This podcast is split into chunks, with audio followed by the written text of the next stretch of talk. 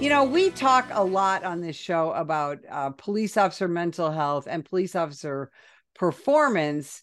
And I wanted to bring in somebody who can talk both the mental health side of things, the tactical side of things, and uh, and provide us some updates on some different alternatives to be able to make police officers more resilient, more tactically sound, and just be better cops and better humans so they can not only su- serve their communities but they can be people that their families want to see coming home every night after their shift.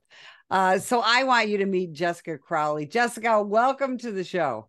Thank you. Thank you for having me. Hey so we were we were cops in the same uh, chicago suburbs. Tell us a little about your career. I was hired back in 1994 and was hired by Bartlett Police Department. It's 30 miles west of Chicago and not far from where you were from, and spent 27 years, retired two years ago, and was a sergeant for 18 of those years and specialized in the crisis intervention and wellness arena. So when when you look at, you know, almost three decades of law enforcement, what differences do you see in the way that we just deal with our own mental health as cops? There's definitely more awareness now than there used to be. And agencies are developing programs internally with peer support programs, which have been outstanding. They're bringing in social workers. Our agency, we actually had our own police psychologist just for us. And she was contracted, and the guys loved it. She would walk in and be very busy. Um, so I think there's been a great transition over the last uh, 20 years to support law enforcement on the wellness side of things definitely there's we have a lot more to go, but it's great. Well, and when you talk about having a police psychologist or a mm. police social worker, and we always had them, my agency from the day that I got hired in 1980, we had police social workers. There's this myth in the media that cops don't want any help either for us or for our citizens in the mental health arena. And nothing could be further from the truth, right? I agree. I agree. As a matter of fact, it, it is it is welcomed uh, across both both the civilian side for the residents and and in the internal side with our personnel. Now, when you uh, talk about being on the crisis intervention team, I was on ours as well. Um, again, explain to folks that uh, because you are crisis intervention trained as a police officer, doesn't mean you're going to or or able to go out and diagnose people's mental health issues, right? What's the advantage of a, a CIT trained cop? Sure. Uh, for me, it was career changing. I didn't learn how to truly become a great officer until I went to crisis intervention training about 13 years into my career. And it really enables law enforcement to use different active listening skills, communication techniques, um, be educated about mental health I knew nothing about it. It opened my eyes in so many ways. And the bonus was is it allows us to connect with resources throughout our counties to be able to provide that to the residents in lieu of potentially making arrests. So um, oftentimes people who aren't trained in crisis intervention will talk too loud or they'll invade the space of somebody who's in a crisis and with crisis intervention, it really gives you a lot of tools to be able to walk in and not escalate a scene, therefore keeping everybody a lot safer. Um, and there are great stories that come out of people using those resources that we give them as far as treatment and addiction. Yeah, absolutely. Um, so you weren't uh, just a cop; you're an athlete as well, and still are, right? I I am. Yes and you have taken that that love of sports and all your experience as a police officer and and you've created a new pathway for yourself a new career talk about that i you know there's so many similarities between law enforcement um, firefighting, just first responders in general and athletes. I mean, we're essentially we're tactical athletes. Everything that we do, athletes do, and vice versa. So, uh, performing under pressure, the stress, the um, motivation, the exhaustion, fatigue, and I became a performance coach in addition to becoming a certified hypnotist, HeartMath practitioner, and brain spotting practitioner and I work with athletes and first responders both to go from where they are to where they want to be. And it's really, really pretty cool because they use the resources they have within themselves to get there.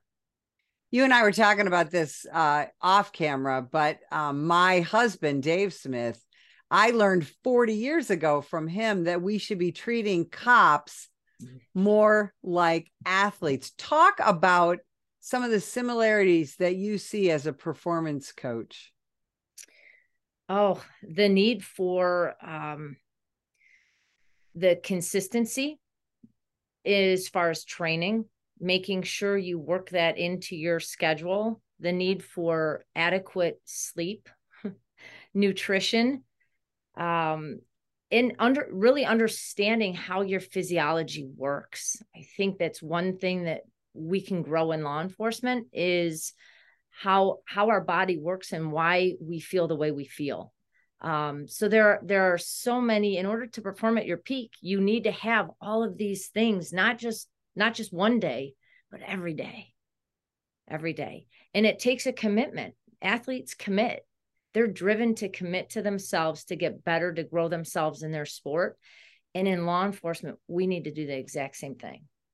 Now, one of the things, and I want you to explain this to people, because one of the things we're seeing, especially now in law enforcement, um, is we are seeing a lowering of physical standards to even become a police officer. And um, the former uh, head of training for the NYPD famously said a few months ago uh, that she wanted to get rid of the mile and a half run uh, fitness test because no cop ever runs a mile and a half in chasing someone. Explain to people why we need to be cardiovascularly fit and physically fit in general to be a good police officer, even though it's true that we probably don't chase somebody ever for a mile and a half. And as a patrol officer or as a detective, you spend a lot of time sitting. Explain why fitness is so important. The ability to handle chronic stress and our body needs exercise we we talk about um circumstances that new york circumstances running a mile and a half it's not about that. All our wellness our mental health is so intertwined with the need for physical fitness physical health to offset the cortisol that we get when we're under stress. And that happens even when our radio goes off. Just just the mere radio transmission our heart rate variable how what our heartbeat looks like changes um and there's a whole there's studies it's for a different day but that physical fitness allows us to make sure that our head brain our heart brain and our gut brain that controls our digestion uh, is all functioning and working together so that we can optimize our, our health. So we benefit in so many ways from physical fitness. And if you don't start your career like that and get in a good routine, if there are no standards, you will see a massive decline in the mental health and wellness of law enforcement across the country. In other words, this is something that we should be starting in the academy and then continuing forward for somebody's entire career, right? It has to be a want. Um, for me, it was an extension of my workday. As you guys went to, I believe, we, we're on 12s and every every day I would wake up at three, I'd be at the gym at four o'clock, I'd get my workout in, I'd go to work um, or I do the opposite and leave work and go. So when I changed, I knew it was still at work. I was still working. So that my workout became an extension of my workday because I owed it to myself, I owed it to my family, and I owed it to the people I worked with, and I owed it to the community. So it's super yeah. because we it's difficult to make good decisions when you're not physically fit because of the connections between our emotional and mental health. Yeah, all- I mean I, when you are exhausted, when you are over caffeinated, when you are stressed out of your mind, uh, you may not make the best decisions. And you know what what we're seeing, what we see in the media now all the time is, you know, police officers are expected to be, you know, near perfect, and uh, and it's difficult to be, you know, to display perfection if you will, when, like you said, you know, you're on that 12 hour shift. And because, you know, right now, nine out of every 10 police departments are short staffed. So if you're on an agency that's working 12 hour shifts or 10 hour shifts, there's a real good chance that you're working far more than 40 hours a week and uh, um, that you don't have a lot of days off. And that exhaustion can have a lot of problems, not just mentally, but also from a motor programming standpoint, right? Absolutely. And I think to your point, people who are listening think, well, gosh, how, how do I do that? If I'm working 12s and I have overtime constantly, we're shorthanded. I need to get home, spend some time with my family, go to sleep. Like, what what are those options? And there are so many other options to working your heart muscles, working your body in a different way. It doesn't have to be a half an hour at the gym.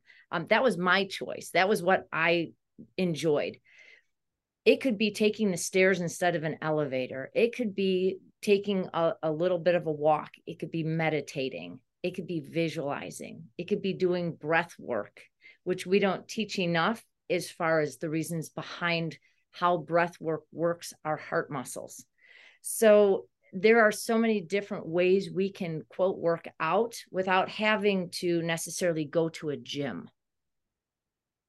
Now, police officers, again, I started in 1980. And when I went to the academy, you know, we were told, you know, don't talk about any of the stuff you see at work with anybody, especially your family, you know, except just talk to talk to your coworkers, right? Talk to each other. By the time you went to the police academy, we were starting to talk a little bit more about police officer mental health. And now as we see, you know, the rises in police suicide and and things like that, and the last three years of the vilification of law enforcement and how that has negatively impacted our mental health, we're seeing um, a lot more openness um, about police officer mental health. We're seeing a lot more police leaders try and address the issue, but cops are still very hesitant, uh, very often, to uh, to get help, to have to take part in traditional talk therapy.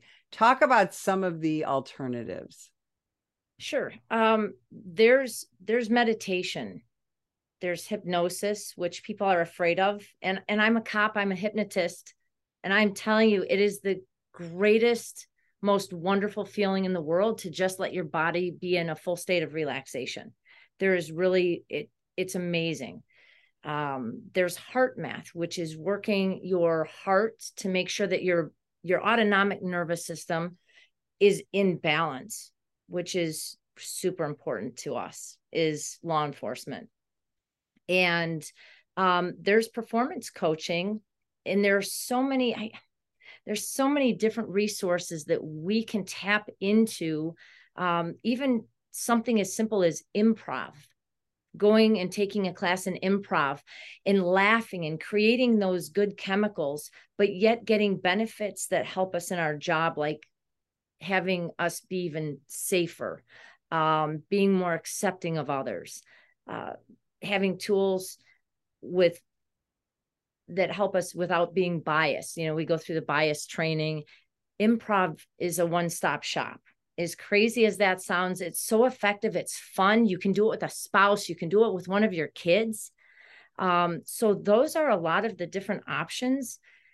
And I don't think that we we teach people what those options are we we go right to a psychologist or a social worker which are wonderful so needed there's lots of value but there's a lot of value in a lot of the other resources as well now you are you're a performance coach. Um, and so when we think about a traditional coach, you know, we're thinking, you know, you're there, you know, yelling at a basketball team to, you know, do this and do that and do this play and that play.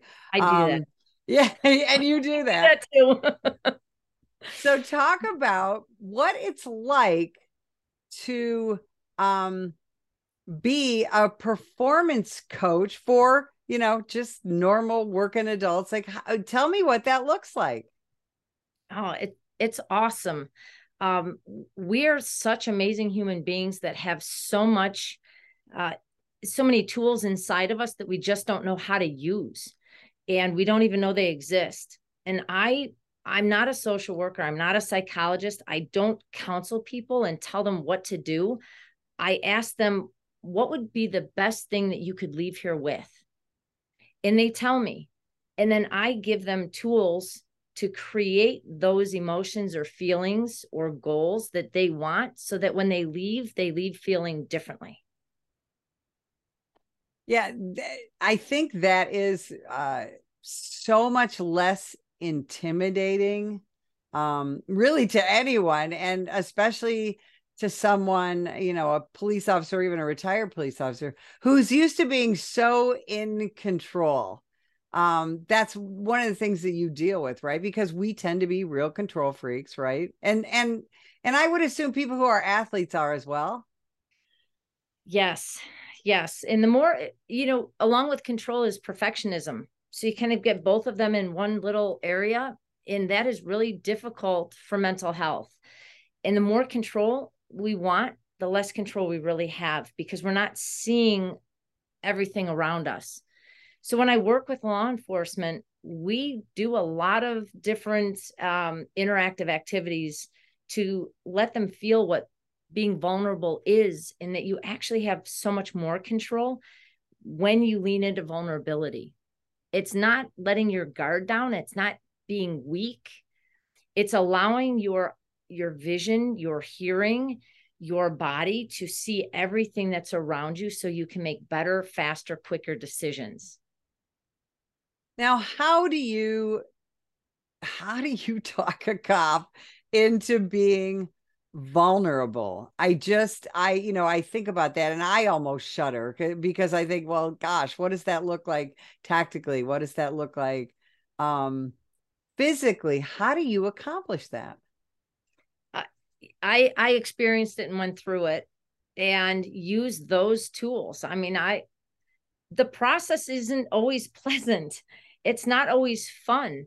So you take ways to create and make those moments really fun in not game situations, but if I were to ask you to look around the room and pick out everything that was black in your office and you have 30 seconds, then I said, okay, close your eyes and tell me everything that's red. Well, you only see what you're focused on. And when we want control, we only see what we focus on. But if I were to ask you right now to pick out everything that was black in your office, I guarantee you'd see things that are red, that were blue, that were green. Right? Yeah. Wow. That so that just that little exercise we get to use to say in what way can we enhance this in your life? What do you think the most difficult mental health issue is for the American law enforcement officer? I might stir up some controversy, Betsy, on this one. Um, I really believe it's the inability of us to look inside of ourselves to get what we want from ourselves. We're we've always been people who look to the outside in order to say, well, the culture's bad, the morale is bad, um, they're making me frustrated. There are so many things that we can do within ourselves and we can only control one person and that's us. Does the environment help? Of course it does. Does uh, some of the internal stress of the organization where we want to feel valued and have a sense of purpose play a role 100% so when we look at a lot of the conflict and frustration in law enforcement i always tell people the problem is never the problem. There's always something underlying. I knew it was time for me to retire when I was in conflict with the beliefs and values of our administration. It was, I, I knew I couldn't change the beliefs and values they had, but they didn't align with what I had. And therefore, that was my frustration in my position. So I knew what I, I wanted. And I left. I retired um, by choice. Nothing mad or angry. So really, there's so many ways that we as individuals can say, hey, it's easy to blame everything else and look at the extrinsic uh, components of our emotional state. Let's be real and let's look intrinsically. How do we show up? And one of those is knowing that we are not our job. The job is what we do. So we're not our title. So who are you? Wow, right? Who are you? When you show up every day, who are you? They're like, I'm a cop. Well, no, that's what you do. Like, who are you? I'm a husband. No, no, that's a title. And so we live to fulfill this title and to fill other people's expectations of what we think we should do and who we should be without knowing who we are and what our values and our sense of purpose are. I love it. I love it. That is such a great answer. Where can people find out more about you and your coaching and uh and get some of that fantastic advice that you're throwing out there? Great. I have a website. It's aspirewinningedge.com, A S P I R E winningedge.com. And you can find me on LinkedIn and on Facebook under Jessica Crowley. That's awesome. Thank you so much for spending time with us today and talking about these issues that affect American law enforcement and affect the society that we are trying to help protect. And if you would like more information about us, visit nationalpolice.org. Ma'am, put the gun down! Put the gun down! Last year, law enforcement officers were involved in hundreds of thousands of use of force incidents. A use of force incident is when an officer must use nonverbal tactics to gain control of a dangerous situation. Put the knife on the ground. In many cases, officers have no choice but to use force when a suspect doesn't comply with a lawful order. Use of force is always ugly. No one likes it, especially police officers. Together, we can help de escalate these dangerous encounters. Help police officers by complying with their lawful orders. Don't attack, attempt to disarm, or flee from an officer. Use of force is an officer's last option. Most incidents can be avoided by not resisting arrest. If you feel you've been wrongfully detained by a police officer, then seek a legal solution after the encounter has been resolved. Let's keep everyone safe. Comply now and complain later.